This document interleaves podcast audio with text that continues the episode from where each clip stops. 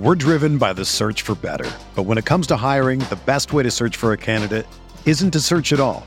Don't search, match with Indeed. Indeed is your matching and hiring platform with over 350 million global monthly visitors, according to Indeed data, and a matching engine that helps you find quality candidates fast. Ditch the busy work. Use Indeed for scheduling, screening, and messaging so you can connect with candidates faster. Leveraging over 140 million qualifications and preferences every day, Indeed's matching engine is constantly learning from your preferences. So the more you use Indeed, the better it gets. Join more than 3.5 million businesses worldwide that use Indeed to hire great talent fast. And listeners of this show will get a $75 sponsored job credit to get your jobs more visibility at Indeed.com/Blue Wire. Just go to Indeed.com/Blue Wire right now and support our show by saying that you heard about Indeed on this podcast. That's Indeed.com/Blue Wire. Terms and conditions apply. Need to hire? You need Indeed.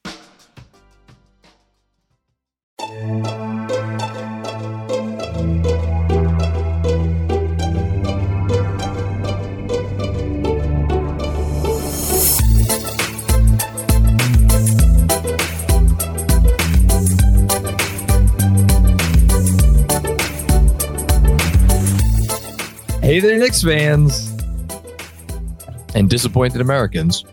How you doing? It's your boy, Jonathan Macri, with you for another episode of the Knicks Film School podcast. Jeremy Cohen is off for another week. We'll be back together soon.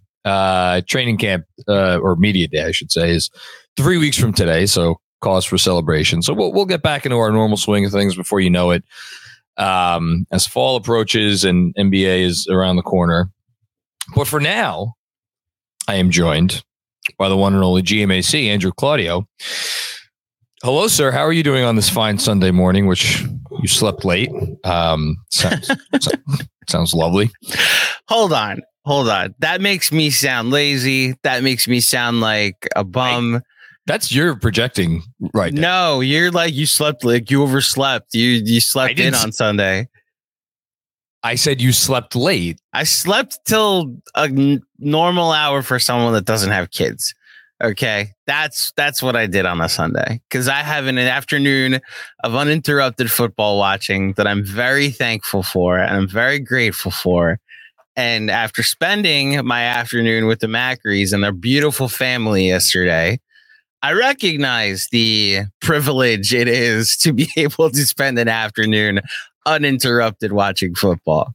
So I will just say, long before I had kids, when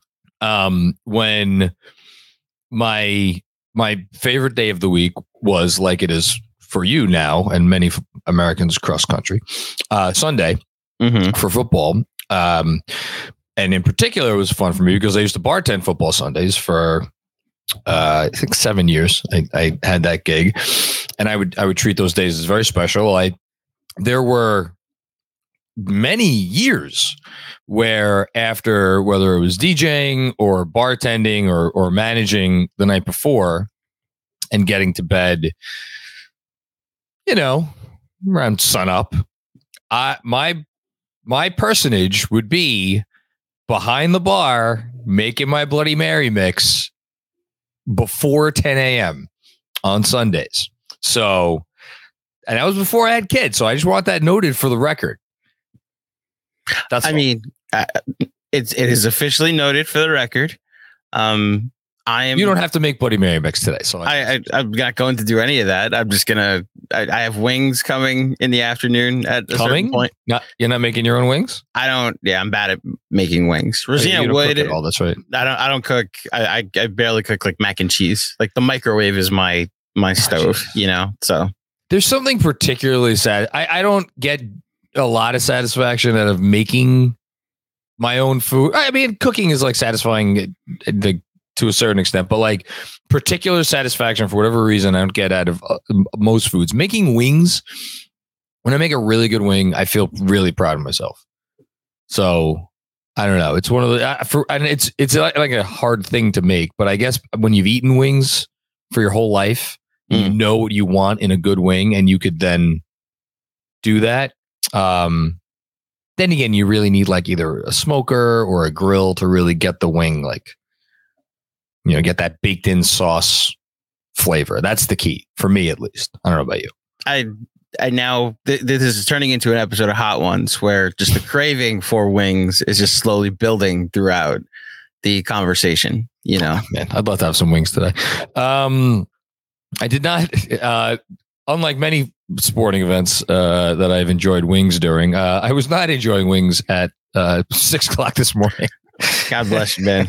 I woke up and saw the reaction to the U.S.-Canada game, and it was like, oh, wow, RJ, you know, and big shot for RJ, the dagger, as it were. The dagger, yes. Yeah. Was that what your tweet in all caps, wow, was?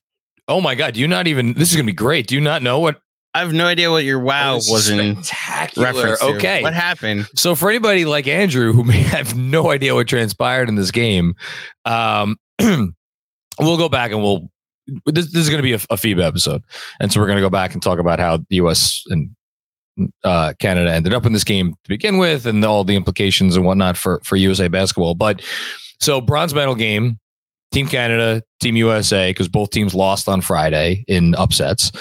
Canada got out to a blazing hot start in this game, hit 6 3-pointers in the first quarter. They were up by, I think, as many as 12 or 13 points, something like that, late in the first. U.S. Bench brought them back. Canada's put their main guys back in. RJ had a great plus minus in this game because he was not on the court when the U.S. bench brought them back in the game there in the second quarter. Canada retook a somewhat commanding lead. I think they were up by 10 midway through the fourth. U.S. fought back again, but SGA hit a nice mid-range shot. Anthony Edwards could not answer. Dylan Brooks fouled, sank to both free throws. 4-point game, under 10 seconds to go. Mikal Bridges beats out, sadly, RJ Barrett for an offensive rebound off of a Austin Reeves miss, and RJ fouls Mikal Bridges, so sends him to the line, down 4 with 4 seconds to go. Mikal makes the first, and then Kerr put in Bobby Portis and the great future Hall of Fame Pantheon level player Walker Kessler, who obviously if he had played, you know, 30 minutes a night in this tournament, the U.S. would have won every game by, you know, 60 or 70 points, and put them in for offensive rebounding purposes. Neither of them got the rebound because it was the missed free throw, the intentionally missed free throw was kind of it was a far carom. Mikal Bridges caught his own missed rebound, scurried to the corner, and hit a corner three with like 0.5 seconds or something remaining, ties the game to send it to overtime. So I'm staring at the play now. So it was one in the moment. It was one of the most insane things you'd ever see. Okay, yeah, and Josh Hart celebrating. Okay. Oh, this looks like fun. So, okay. U.S. at that point.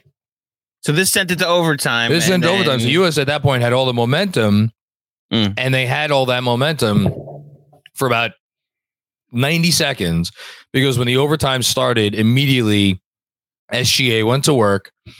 I got to give some props to Benji Ritholtz. I asked openly, I think before the semifinals, either before the quarterfinals or before the semifinals, if you could have one player for the rest of the tournament, who would it be? And he was like, oh, SGA easily. And I was like, I'm going with Anthony Edwards. I feel like big moment down the stretch of a game. He's the guy I want with the ball in his hands.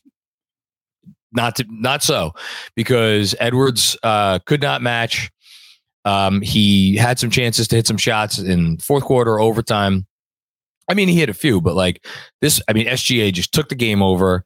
Dylan Brooks hit a couple of key free throws, and then it led to the RJ Barrett dagger. Not that was the only important shot RJ hit. He had a couple of moments there in the fourth quarter, made a couple nice baskets. He also had some turnovers in the fourth quarter. He, the U.S. intentionally switched off of him to give him a wide open look for three as they were trying to make a late comeback. So it was like basically their game plan, like let RJ shoot it, missed the three, you know, kind of enabled the U.S. to get a little closer there. But RJ played really well. I think he finished with 23 points. Same as he did on Friday. He was the leading scorer for Team Canada in Friday's loss to Serbia. You know, not a great game. Had a couple of really nice moments again in the fourth quarter. But overall, it capped a really nice tournament for RJ. And I'll say Team Canada. I mean, like, look, are they disappointed in the bronze? Probably a little bit. I'm sure they thought they could win gold, or, you know, maybe even at worst silver, but like they seem pretty excited to medal. It's the first medal I believe they've gotten in international play in like Windhorse tweeted out before, like 87 years. Yeah, it's been a long time since Canada has medaled. And like, you know, Dylan Brooks and SGA were the stars of the bronze medal game. Dylan Brooks finished with either 39 or 41. I mean, he was incredible. 39. Yeah, I'm staring at the box score now. 39. And you're right about what Windhorse tweeted out. 87 years, right? Canada's last basketball medal. You know, so like after, I mean, SGA was the star. SGA was the best player in this tournament. And him being on Canada next summer will, I think, give them a chance to win gold. But, and, you know, you probably give the nod to Dylan Brooks as the second best player on Team Canada. Probably. He was, you know, like RJ, he was inconsistent. He had some not so great games early on, but RJ was right there. You know, at worst, he was Team Canada's third best player. And I think there's an argument he was second on balance. I think it's a big tournament for him. A big tournament for Canada, but a big tournament for RJ. It's a really nice moment for him. So before we get into some of the negative stuff, you know, a nice positive. What does it mean for the Knicks coming up this season? I don't know. To echo Benji, he's been saying it for a few weeks. What RJ did in the playoffs was the big thing. So it can't hurt. It can't hurt. And I personally didn't get too invested in this tournament. I don't think I've ever been that invested in specifically the FIBA World Cup. And this wasn't the first one. I think the Knicks went through such a long stretch of not having a player in the FIBA World Cup. So I went and enjoyed my summer. When it came to plus, we weren't doing coverage of the Knicks. We weren't doing I wasn't invested in a way that I might have to pay attention to it. I think FIBA is whatever you want it to be. If Absolutely. You want to use it as validation that RJ's turned a corner, great. If you want to use it as more signs that he's still got some consistency issues, that's your prerogative too. If you want to use it as we kind of transition into the Team USA side of this as validation for Jalen Brunson's status, that he was named team captain, unofficially by his teammates and that crew, then we'll that's fine. If you want to use it as a way to further an agenda that he's got defensive issues and the times that he was benched in crunch time for Halliburton, then that's your prerogative too. You want to use this to overreact to Josh Hart being in the starting five and being see how impactful and valuable he is. There you go. Closing five too. Closing five, too. Yeah, look how valuable Josh Hart, in the opinion of Steve Kerr and Eric Spoelstra, was the best person to start games, best person to close games. You can further that agenda if you want to use it as a way to criticize coaching and say Walker Kessler should have been playing more minutes, and that's the reason why Team USA didn't medal in this tournament. That's whatever you want it to be. FIBA can be that. This is an exhibition tournament that. These players, we didn't send send their best 12, and let's stop. Not what Team USA will look like next summer. No, let's pick up. So a couple things, just to finish the close of the loop on RJ. I do think this was a nice reminder that and we're going to get more into this, but as certain members of Team USA were getting exploited defensively. Now, granted, FIBA is a different sort of game than the NBA, where post play has kind of gone the way of the dinosaur. But as Jalen Brunson and Austin Reeves and occasionally Tyrese Halliburton were just getting bodied, or even bigger Mikal, even sometimes on switches would get bodied, and other guys too. Everybody. You can't really do that with RJ Barrett. We always call for him to be more physical as a defender, be more physical on the boards, this and that, but I think the reason why there has always been this anticipation of this eventual, or at the very least, you're getting like a solid two-way wing if you could put it all together, is because he's the size that he is. I'm like, you're never going to be able to body that dude. He is still an impediment as long as he's moving pretty well and all that. So like, that's a positive, and that came into play, you know, in this tournament for Canada. Is they, you know, I think they defended pretty well. And then on offense, just like, he's like he will probably always have in the NBA, he had opportunities to hit open threes, and he made enough of them in this tournament, I think, to, you know, to make him take those, make the act of him taking those threes to justify that. And like I said with CP the other night, if he can make 37, 38% of his threes moving forward in the NBA, I mean, sign me up for that any day of the week. So now, you nailed it, obviously. And a few people have echoed this sentiment, which is like, no, the team US or the USA basketball did not treat this as a tournament that it had to win.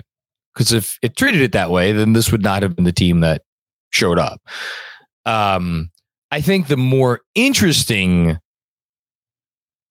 question is whether this team, like the team, the last FIBA team, like a lot of team or U.S. teams at this point, you can say it's been a lot over the last 20 years that have not medaled at FIBA, or the one that didn't medal, you know, get anything in the Olympics.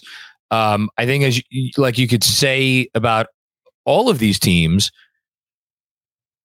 the talent, I don't know how you can now watch 20 years of international play where, you know, when the U.S. sends anything other than its A team, like at this point that we're losing more than we're winning, and not feel like the rest of the world has caught up. And the other side of the argument for that is that, like, well, no, it's roster construction, it's coaching, it's, you know, the players didn't play very well, it's X, Y, Z. Like, when before the talent caught up, none of those things mattered because the talent was so far superior. And now that the talent is caught up, it's like, yes, Team USA's B, or if you want to call this the C team, I think it was more like a B- team, maybe. Like, they needed to play really, really well, execute as well as possible, make every right coaching move, you know, perfect roster. Like, that didn't used to be the case. It is now because the rest of the world is better. It's obvious. And no one's saying there were mistakes made. No one's saying the team played as well as they could play. But, like, I'll maintain even after this game. I'll say what I said after Friday. I think Team USA played okay. Like, they didn't come out here and fall flat on their faces. Like, guys played pretty well. Like, who really disappointed? Jaren Jackson Jr., absolutely a disappointment. And the fact that they oftentimes had two guys on the floor that opposing teams could exploit defensively, that was an issue as well. Okay. How are you going to solve that? Go find me the plethora of two-way perimeter players who are both really good on offense and not exploitable on defense that Team USA could have put onto this roster out of the talent pool that they were picking from for this tournament. Not there. Those players don't really exist, you know? And then Jaren Jackson Jr., it's like, yeah, of course they would have been better off with Bam or Draymond, but, like, those guys weren't coming.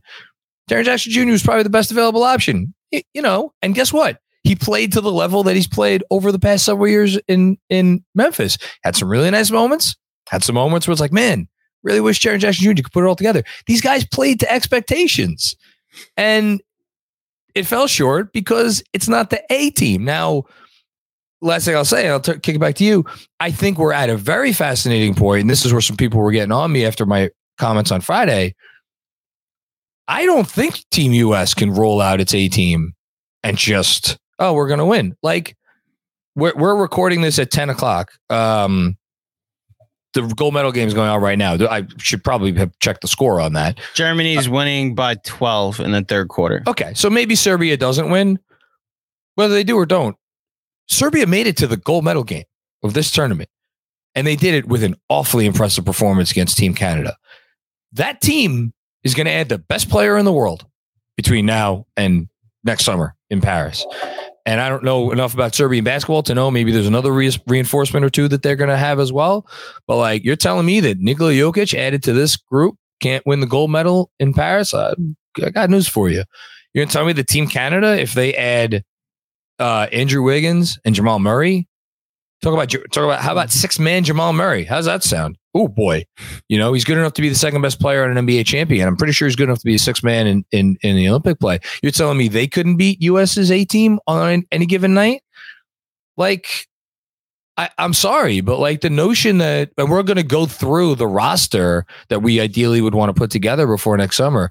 But if you're telling me like US's A team is just going to walk into the Olympics and like, oh, they're definitely 100%. No, they're going to need to play their best ball, be coached really well. And like, yeah, there's going to need a lot of thought put into the roster. That's where I stand. I do think that it should be emphasized. This wasn't their, like even more so than you're saying that this wasn't their A team. Like, I also think that I do agree with the point that the talent pool has caught up, but I think this has been true for like 04 was the Olympics that they finished bronze, and that was a disastrous. Yeah, the Larry Brown coach team. Yeah, so, and can I just add? Sorry, in addition to the talent catch, I got one last thing because this is an important point. Mm-hmm. The game has changed with the advent of the 3-point shot. Right. The fact that everybody around the world can hit threes. Like, if you have one really gravitationally important player on offense, you know, and like in a tournament like this, a Dennis Schroeder or a Bogdan Bogdanovic, or back in the day, a Manu Ginobili, like just someone who's capable of generating offense on their own, and you surround that person with a bunch of shooters and maybe a big guy or two that are going to give U.S. problems, like, it's not even about the talent having caught up. It's about just around the world basketball has caught up. If you're shooting it well, you could win any game on any given night against pretty much any opponent. You know, if you have that one initiator to really stir the drink. And hell, Lithuania, when they beat the U.S., they didn't even need that big time initiator. I mean, Rokas had a nice start to the game, but they didn't have anybody who was killed. Like, you know, all due respect to Mindagas Kuzminskas, he wasn't. It was the shooting and the size. That's what you're hitting on, is that it's honestly less about roster construction. It's play style. Like, I don't want to say it's become baseball and skill, but everybody's playing. But the skill is the play style that everybody's shooting. Like the USA's 2 losses, they shot 37% for three. 3 losses. They lost to. They lost to Lithuania, and then they lost the last 2. Yeah. Okay, but the 2 before this, when they were still in contention for gold, they lost. They shot 37% from 3, 43% from 3, and then today they shot. I'm staring at it, 37% from 3. Those are respectable numbers, but they, like Lithuania, hit 56% of their threes in that game, and then the U.S. against Germany. Germany hit over 40%. And then Canada today hit 45% of their threes. So that ability to get hot from 3 is something that can happen.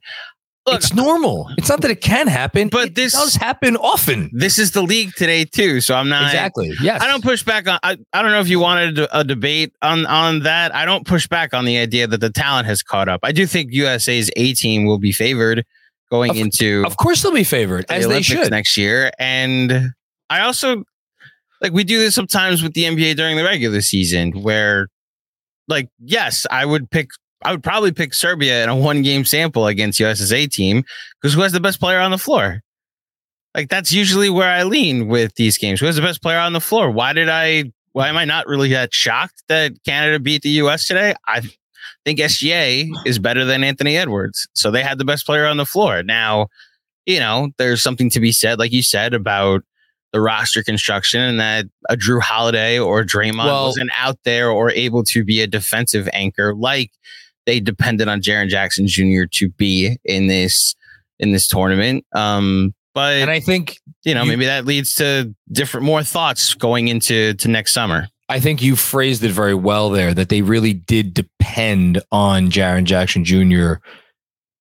maybe as the biggest cog of this team, because going in, there was a lot of questions about, like, well, is it going to be Jalen Brunson who's going to be initiating the offense? Is it Anthony Edwards? Is it going to be Brandon Ingram? Is it going to, like, you know, Tyrese Halliburton? Like, they had a lot of guys who you could make arguments for.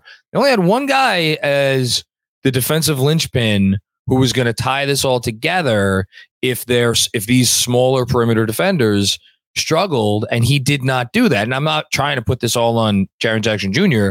because the brunt of the at least equal blame should go on these perimeter defenders who are having problems, including Jalen Brunson. And it was a big issue. Now, he wasn't the only one, but he was part of the problem. And it leads to the discussion of, okay, so then what is it about really in terms of constructing a better roster? It's about getting more two-way players, like players who are elite at whether it's shot creation or one of the lower offensive skills, maybe just shooting, but who are not going to be exploitable on the other end. Because that's the one thing you say about Canada. Like, who were you going at? You weren't going at Dylan Brooks. Like, they weren't, like, you can't exploit RJ Barrett in the way that they were exploiting, you know, Reeves and Brunson, et cetera, et cetera. You know, Dort's a good defender. SGA could hold his own. Like, all these guys could hold their own. So I don't know.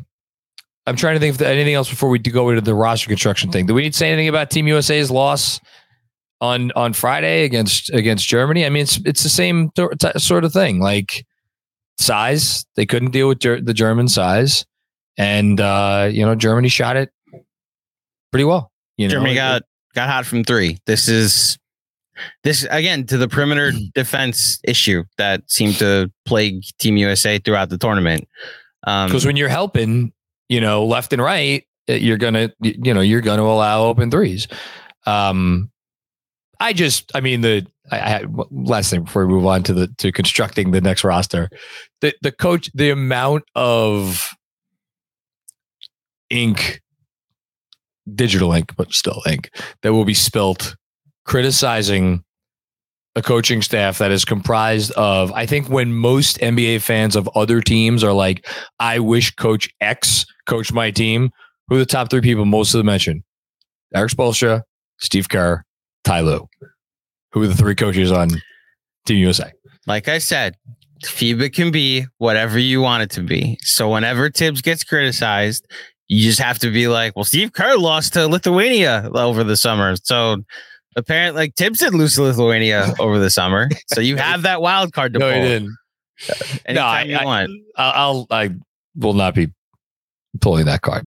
Hey there, Knicks fans. It's your boy, Jonathan Macri. You've been hearing me talk about Barry and his team over at the law offices of Weiss and Rosenblum for almost a year now. It's a partnership I'm very proud to be a part of because as a former personal injury attorney myself and a Knicks fan, I know the difference that a great legal team can make. Barry has been at this for over 35 years and has informed me that since the 2023 Knicks season ended, he has resolved cases in the amounts of $1.4, $1.5, $1.75, and $3.75 million, as well as obtaining winning results on many less significant cases. Just like the great basketball franchises, Weiss and Rosenblum's long track record of sustained excellent results speak for themselves. Visit them at weissandrosenblum.com today and explore for yourself, or better yet, give Barry a call at 212-366-6100, where he will offer a consultation on your possible matter completely free of charge, as well as chat about the upcoming Knicks season, as he has been a rabid fan for over 50 years. You know the tagline. If you think you might have a case, talk to a veteran attorney, not a rookie.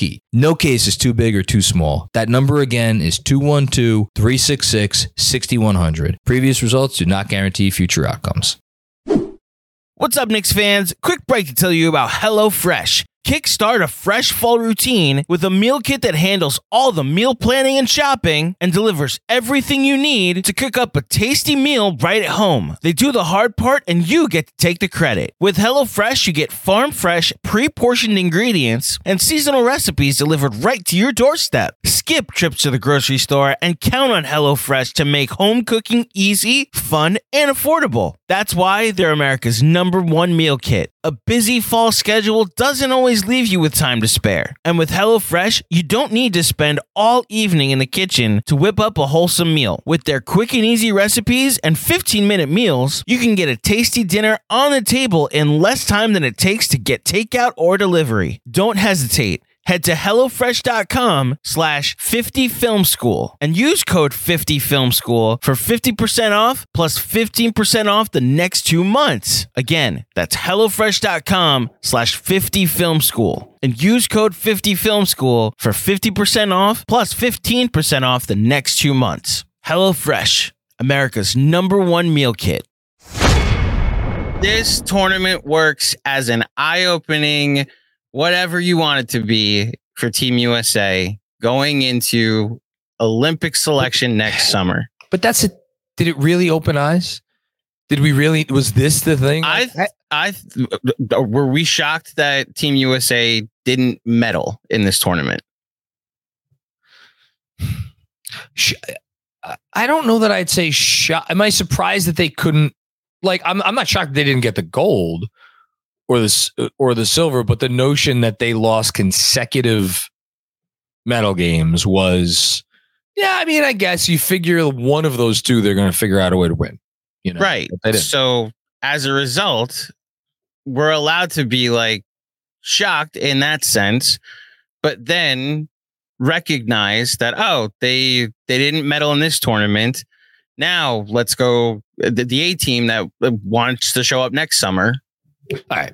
You know, like, so we're about to go over what that A team should look like. So let's do that now. So we're going to construct a 12-man roster, right? Yes. Okay. Do you want to start with who from this current FIBA roster we think is the safest bet or bets to make the next team? Or do you want to go position by position on the next team? Or do you want to go order of importance on the next team? You tell me. You're putting the roster together. So if you want to start with like your starting five, then so let's do this. Let's do this FIBA roster. We should just. I'm going to pull it up right now. Unless you have it right in front of you. I have it right in front of me. So go through. So let's say who are the 12 on this roster?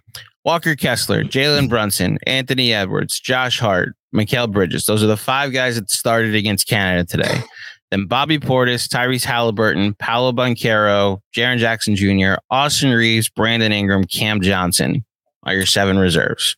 I think there are... I mean, in my mind, they'd be locks. Well, first of all, again, I've become just really good at getting a lot of credit for parroting Benji Ritholtz.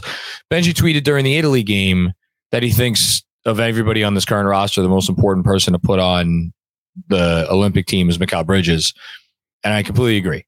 And I have a very long, far too long newsletter coming either Monday or Tuesday about why I think that is. But in short, like, Mikal Bridges, defense, shooting, a little bit of creation. Like, there's no world where you don't need that guy on the Olympic roster. So I kind of want to say he's a lock to be on it. And the other guy, I have to think he's going to want it. I have to think they're going to want him on it. Is Anthony Edwards? Anthony Edwards. Was it a perfect tournament for him? No. Could have passed a little bit more. Could have been locked in defensively, certainly a little bit more. He had some great defensive moments. Don't get me wrong. He also had some defensive moments which were less great. Could have rebounded a little bit better. But like, you know, he established himself as the guy, obviously, without question on this roster. Part of me thinks, because it was for anybody who may have missed, this was reported a few weeks ago. They initially toyed around with the idea of having Anthony Edwards come off the bench. And I think that was initially pitched to him by Steve Kerr as like, it's the Dwayne Wade role. And for what it's worth, there's actually a long history of guys being the six men on Team USA, either leading them in scoring, like Dwayne Wade did on, I think it was the 2008 team. Charles Barkley led the original Dream Team in scoring. He only started half the games. Or like being right there in terms of the scoring leaders. Melo, one of the years that he was on it, came off the bench and was second, I think, in scoring to Kevin Durant. So like, it's not crazy that you put your first or your second, potentially your best scorer off the bench. But I think Anthony Edwards' response to that is like, yeah, there's no Kobe Bryant ahead of me here. you know, which is the guy that Dwayne Wade came off the bench to be behind.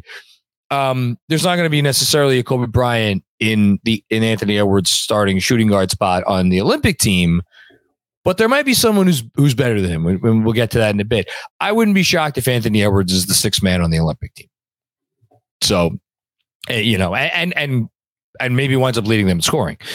Those are the two that I think have the best chance, and I would argue are borderline locks. I think there are maybe another guy or two that I would say are in contention to be on the roster, but just let's stop here. What do you think about those two? Solid top two. Solid. Let me rephrase that. Solid first two, specifically from this crop of players. I don't think this is your best top two. That should go without saying, but I agree with your analysis of Mikal Bridges and what he will bring to Team USA and how important that is. And the biggest takeaway I have from Team USA on a positive note is Anthony Edwards and his ability to take over games, sometimes good and bad, but some of the times that it was very good, how much of a standout superstar he could potentially be one day. And both two-way players. Again, mm-hmm. Edwards' defense was not perfect in this tournament, but you saw when he has all defense potential, you know, he and if he locks in on that, and maybe if there's less scoring responsibility on him and he could focus more on that defense, that would make it, you know, even more likely. Love my wife. She's brought me some water because she's the best wife ever. Hi, Dolores. She just closed the door behind you. I'll tell you that later.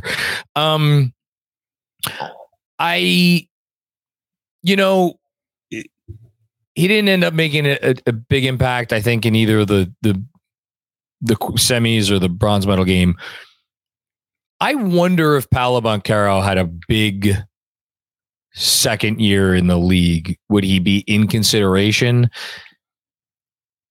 I don't think so, but he's a guy that I'm at least looking at. And then the only other guys that I think, not both of them, I don't think both of them, but one of Tyrese Halliburton or think I'm crazy here, but or Austin Reeves.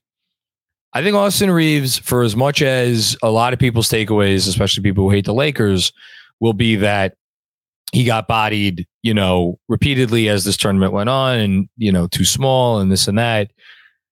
That dude took and made some massive shots throughout this entire tournament. And he's another guy, kind of like Mikal, obviously not the defender that Mikal is, probably not even the shooter that Mikal is.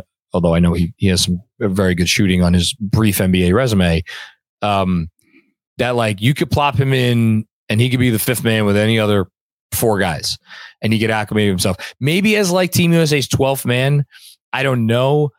Halliburton, I think it depends on the roster construction around him, because what I don't think they're going to do is I don't think they're going to put too many guys. That's why I said either Reeves or Halliburton. So you're like, well, why is it an either or? They don't play the same position. I don't think they're going to put too many guys on this next roster who are exploitable defensively. And I think, again, Halliburton had some nice defensive moments. I also think he's someone that you could target. Wouldn't be shocked if he's the backup point guard on the team. That wouldn't shock me. So where are you going with Jalen Brunson on this? I got to tell you, I don't see a world where he's on it. So Captain America is not going to. So what is Jalen Brunson's strength? Jalen Brunson's strength is isolation basketball. He can get you buckets. There is no universe where, given who is going to throw their hat in the ring for Paris, because it's already been reported, a lot of big time players want to go to this Olympics.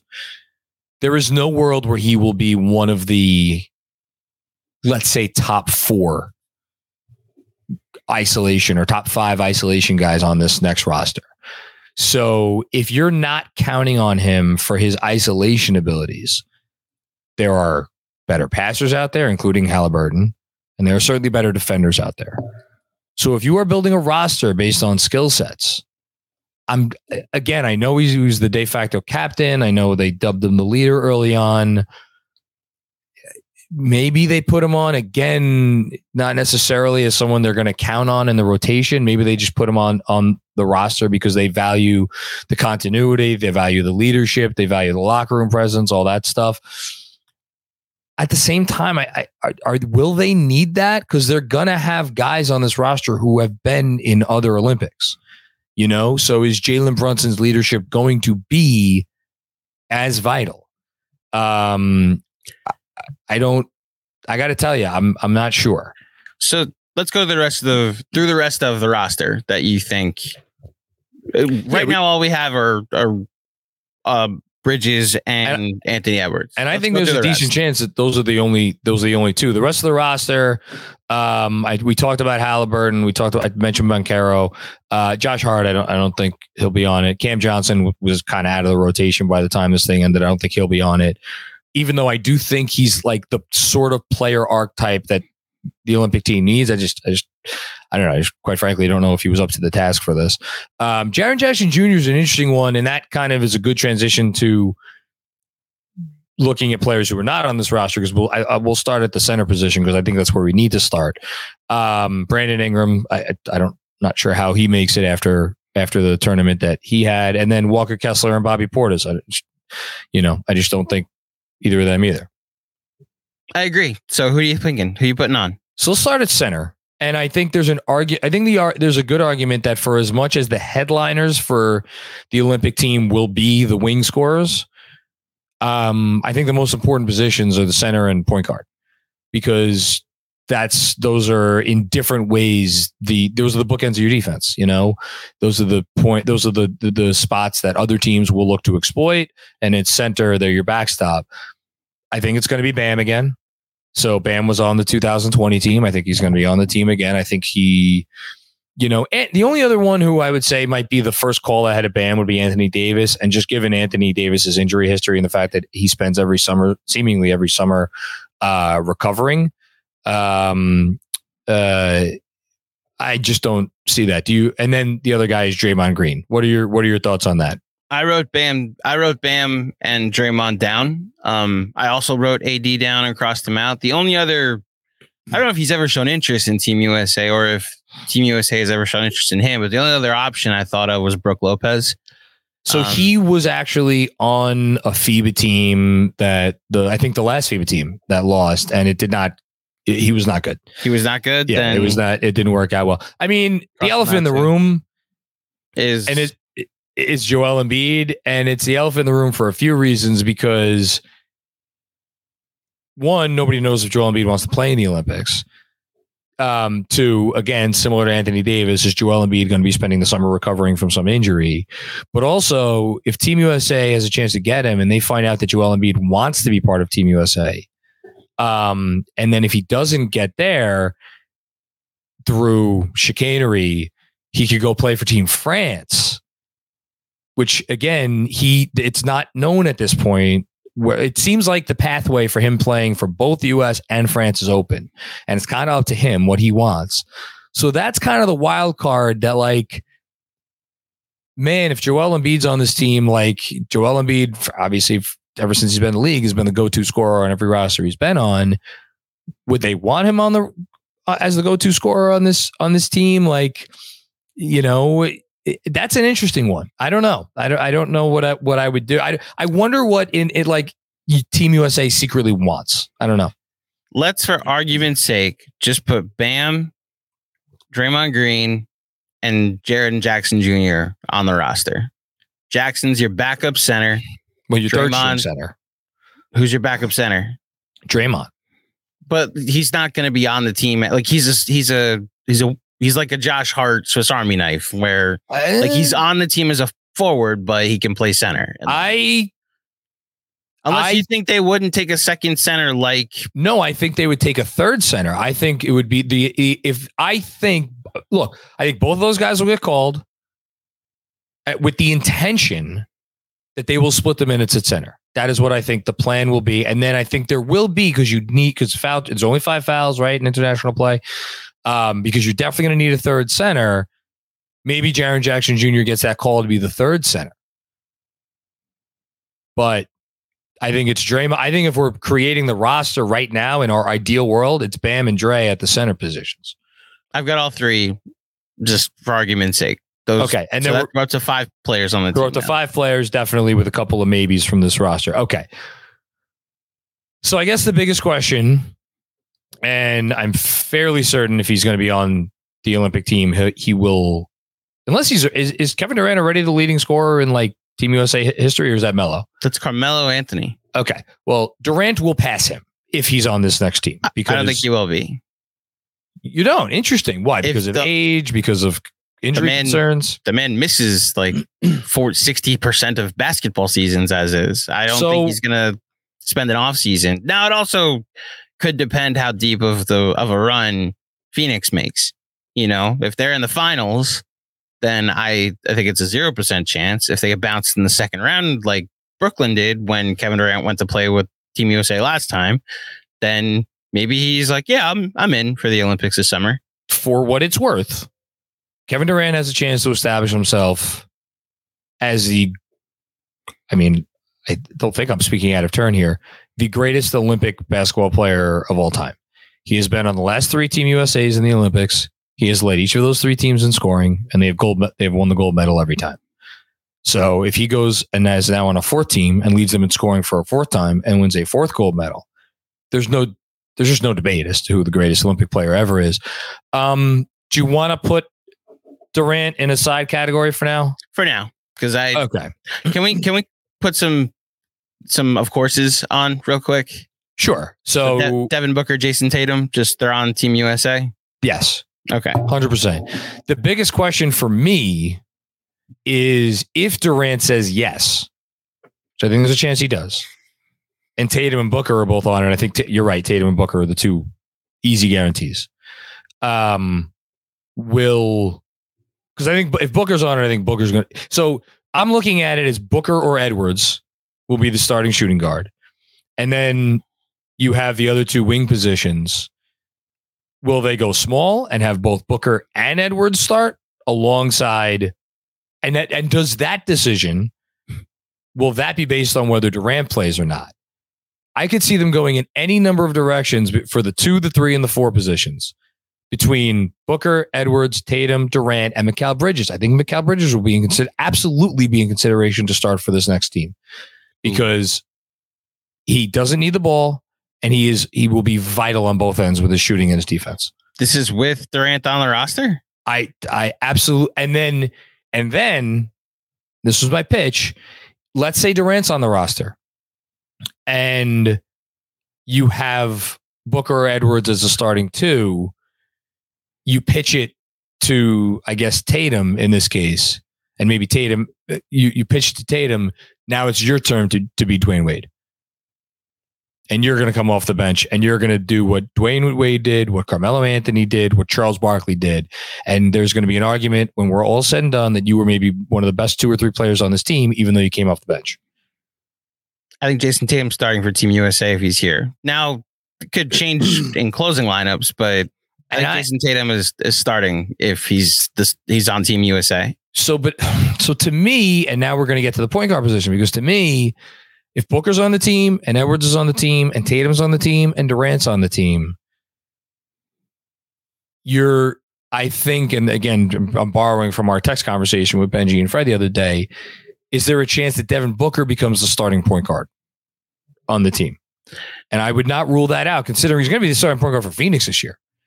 And he's shown the ability to play point guard in the NBA, certainly. So there's a name we haven't said yet that... You want to get to him now, Jrue Holiday? So Donovan Mitchell's from America, right?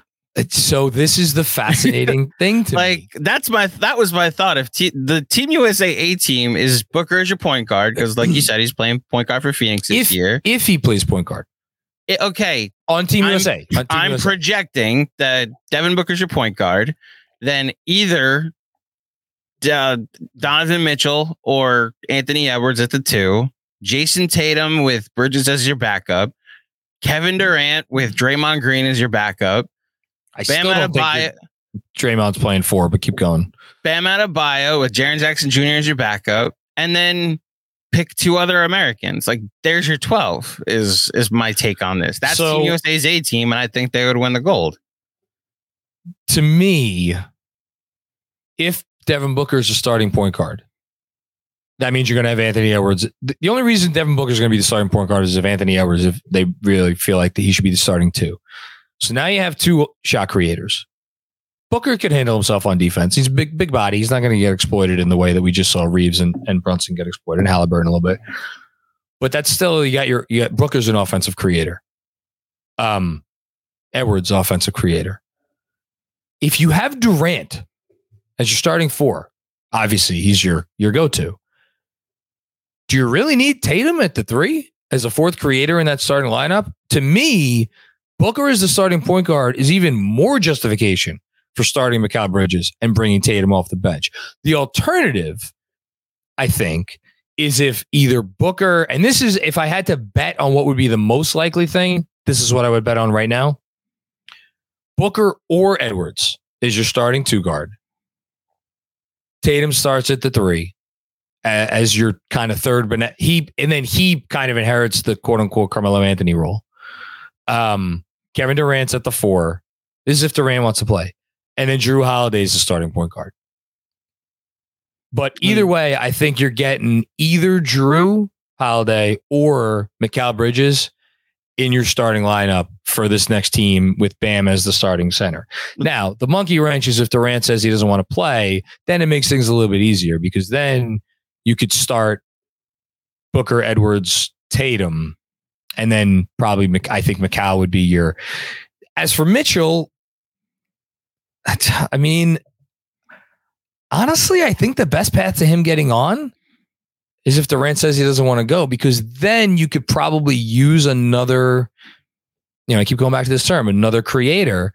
But like, what is Donovan Mitchell? He's kind of like Jalen Brunson. He's a small guard, probably going to get targeted on defense.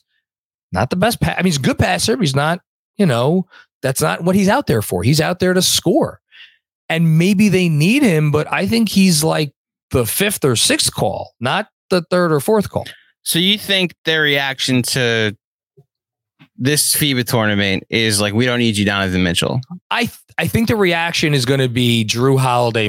If he's not the first call, he's going to be one of the first calls. And again, Jrue Holiday, not only was he on the 2020 team, but you can make an argument that the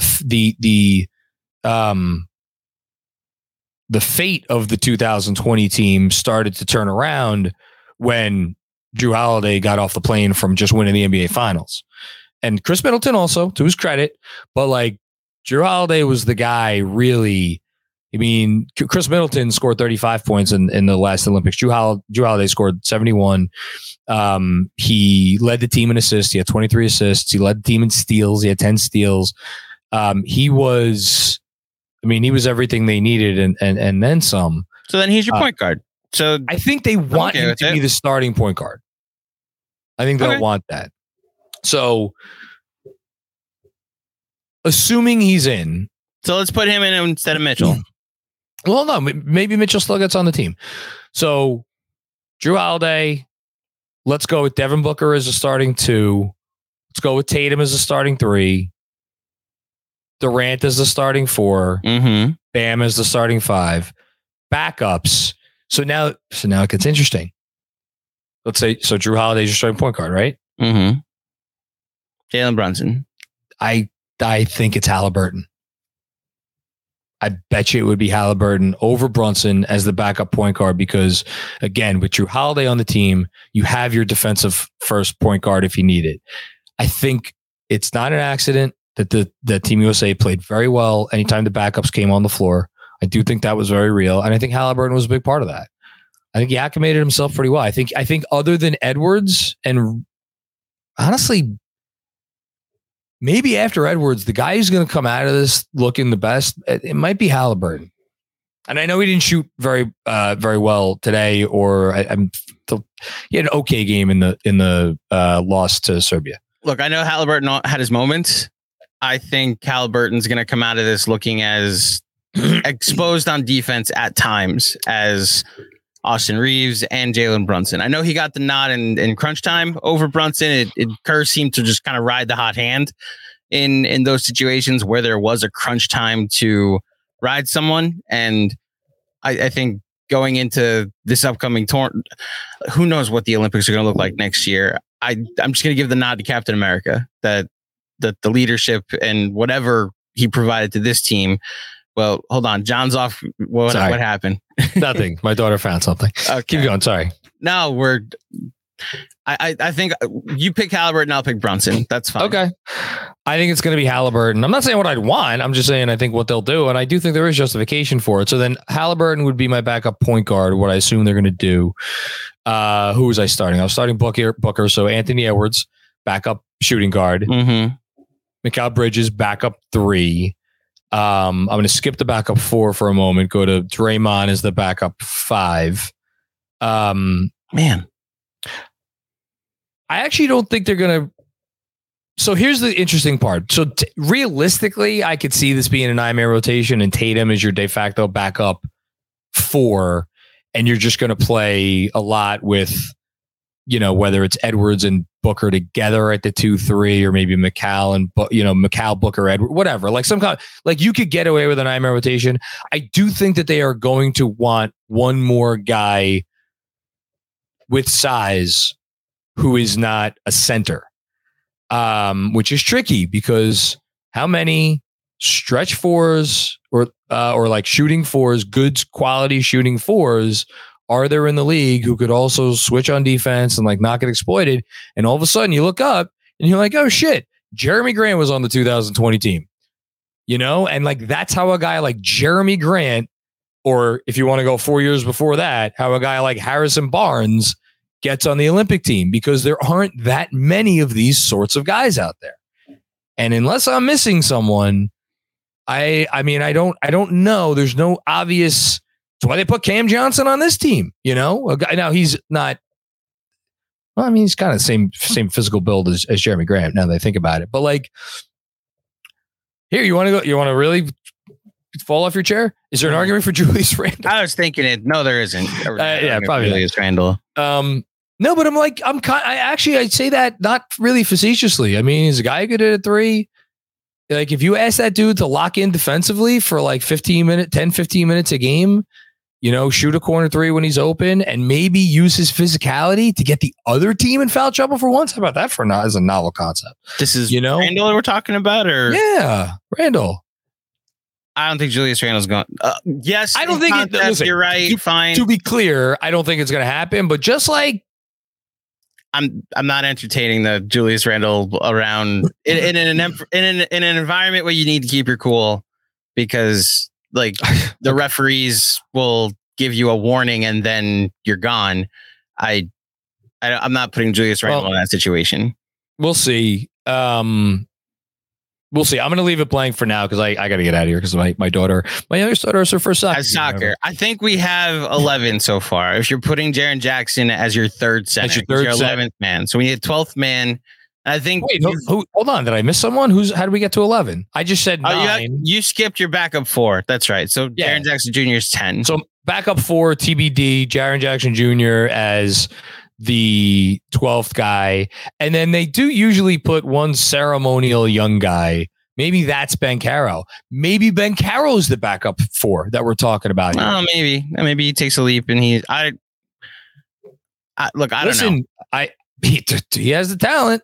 He does, but he's also going to be 20 next summer. And then maybe Reeves is your 12th man. That was my thought too. You made the case for Austin Reeves. So I think that's the roster. Again, I think Durant is the guy I think everybody should be looking for. Is he going to play or not?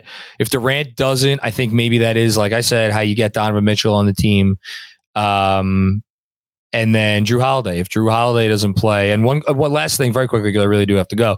Guy we haven't mentioned who was on the 2020 team and certainly scored a fair number of points for that team. Not that many, but he did okay. Is Damian Lillard. Now, Damian Lillard's getting up there in age. I don't know if he's going to want to put his body through that next summer. I would imagine not. I'm not even sure that they want him necessarily. I think. Do you remember him in those Olympics? Barely. Why? You want to talk about other teams hunting him? Oh, yeah, exactly. That's my point. So that's where I think But he's also Damian Lillard, you know? He's going to be 35-year-old Damian Lillard. I know. I just wanted to mention him, lest anybody be like, how could you not mention Damian Lillard? Like, I know Damian Lillard was on the team. I just don't think he's going to be on this next team. So maybe he's the de facto...